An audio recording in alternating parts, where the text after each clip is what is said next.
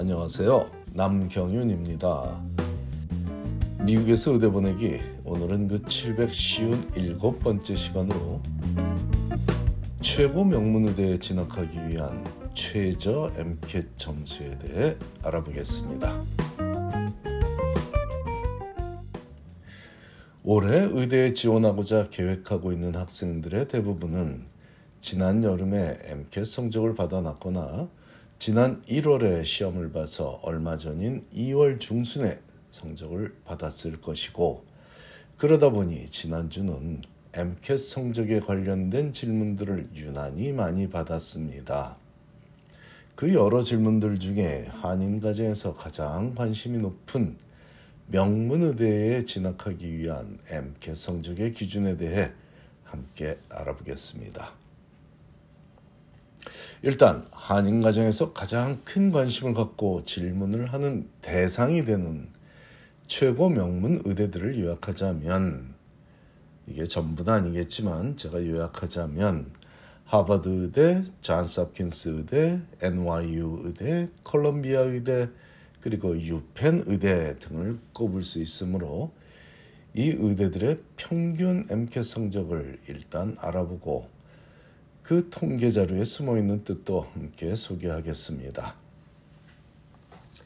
위에 다섯 의대를 순위를 매기는 건 의미도 없고 실질적인 아무 영향도 주지 않겠지만 오늘은 MCAT 성적 중에서도 최저 점수에 관해 알아보고 있으므로 최저 점수를 불, 최저 점수로 분류해서 소개하겠습니다.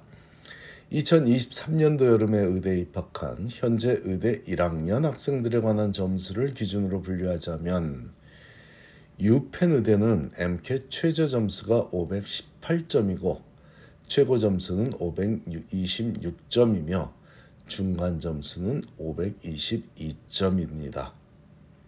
NYU 의대도 MCAT 성적에 있어서는 유펜 의대와 모든 면에서 동일하게 최저 점수가 518점, 최고 점수는 526점, 그리고 중간 점수는 522점이므로 이 두 의대가 즉 유펜 의대와 NYU 의대가 MCAT 성적으로만 따지자면 가장 높은 최저 점수를 보이고 있습니다. 그 다음으로 MCAT 최저 점수가 높은 의대는 존스 홉킨스 의대로 최저 점수가 517점이고 최고 점수는 526점이며 중간 점수는 522점입니다.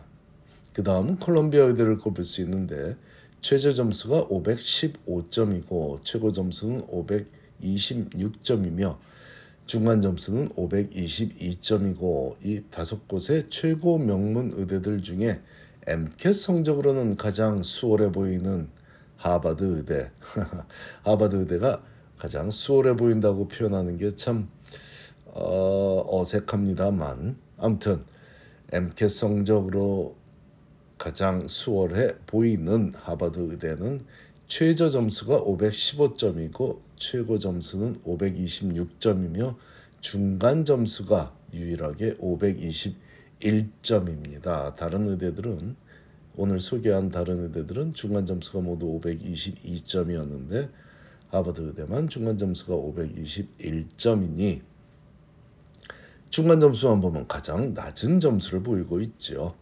설마 그렇다고 이 다섯 의대들 중에 하버드 의대가 가장 입학이 수월한 의대라고 생각하시는 분은 아무도 없겠듯이 이렇게 이들 의대들의 MCAT 점수를 비교하는 것은 큰 의미는 없습니다. 단지 기준점을 알아야 목표를 세울 때나 판단을 할 때 무리한 결정을 내리지 않을 수 있게 돕고자 소개하는 것일 뿐이죠. 앞에서 알아봤듯이 최고 명문의대에 진학을 한 학생들의 MCAT 최저 점수는 515점이거나 517점 그렇지 않으면 518점은 되어야 하니 이런 의대들에 지원하려면 518점은 받아야 한다고 생각할 수 있겠습니다.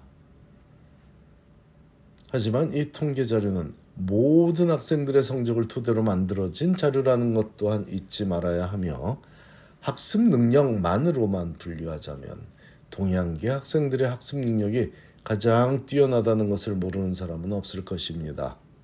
특히 이런 시험 성적으로 따지면 동양계 학생들의 시험 성적이 가장 뛰어나다는 것은 잘 알고 계실 겁니다. 단적으로 말하기에는 무리가 있지만 아마도 각 의대가 보이고 있는 MCAT 최저 점수가 동양계 학생의 점수는 아닐 것이라는 건 그리 어렵지 않게 유추할 수 있으니 한인 학생이 이런 의대에 진학하기 위해서 필요한 MCAT 최저 점수는 아무리 적어도 발표된 것에 1, 2점을 더 높여 잡아야 안전하리라고 믿습니다. 그나마 희망을 꺾지 않으며 메시지를 전달하기 위해 1, 2점이라고 표현했지 적나라하게 실상을 말해도 되는 자리에서는 조금 더 올려서 말한 적도 있었으니 혹시라도 제가 다르게 표현하는 것을 읽거나 들었던 적이 있으시다면 양해 바라겠습니다. 몇 점을 더 올려야 한인 학생들에게 실질적인 점수가 되리라는 것은 해마다 다르니 장담은 못하겠지만 적어도 확실한 건 각 의대가 발표한 자료에 나와 있는 최저 점수로 한인 학생이 해당 의대에 합격하여 진학하는 일은 거의 없을 것입니다. 적어도 지난 20년 동안 매년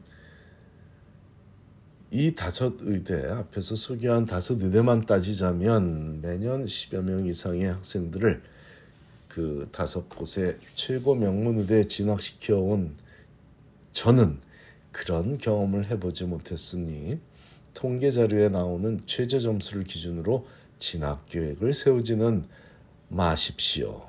간절히 당부드립니다. 그렇다면 합격생들의 MCAT 성적이 10점 이상 차이가 나는 건 어떤 의미일까요? 여러 의미가 있겠지만 가장 확실한 건 MCAT 점수는 여러 기준들 중에 하나일 뿐이지 절대적인 기준은 아니라는 점이며 상대적으로 낮은 MCAT 점수로도 다른 매력적인 면들이 많다면 충분히 합격할 수 있다는 것이죠.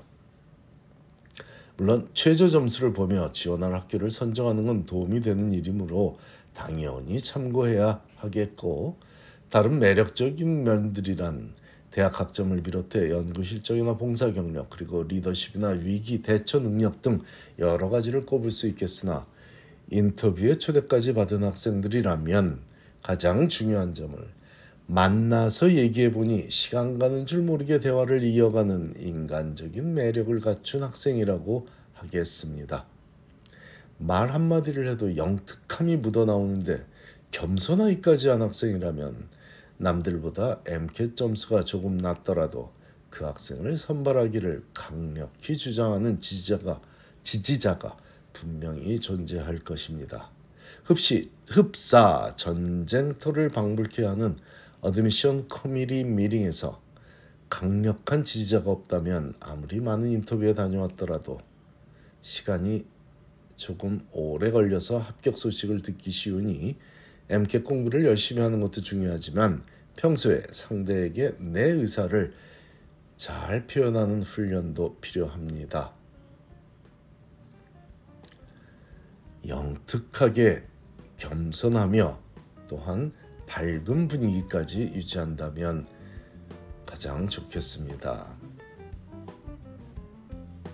통계 자료를 통해 최저 점수를 아는 것도 중요하지만 낮은 점수를 받은 원인을 파악하여 약점을 보완하는 것이 실질적으로는 득이 되는 경우가 아주 많습니다. 감사합니다.